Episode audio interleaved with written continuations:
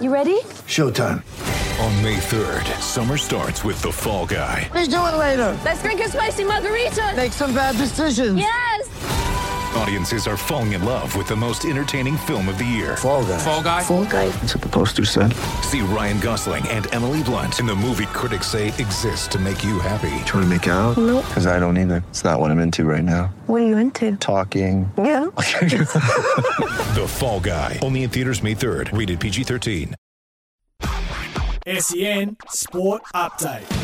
G'day, it's Sam Fantasia with the latest in sport, all thanks to car sales, everything you auto know. Aussie Nick Kyrgios is through to the quarterfinals of the US Open after a four-set victory over world number one Daniil Medvedev earlier today.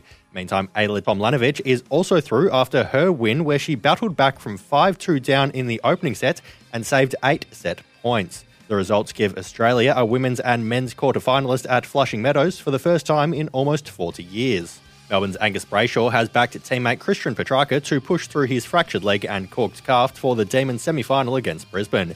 Petrarca completed a light session with his teammates this morning, and Brayshaw doubts he'll miss Friday night's matchup. Brack has got, I think it's been reported already that there's you know, a fracture there in his leg, but it's not significant. And if I know Christian the way that I think I do, uh, there, there won't be any amount of, of fracture that could keep him off the ground for this game. That's sport all thanks to car sales. Sell your car the hassle free way with car sales instant offer. SEN E Sport Update.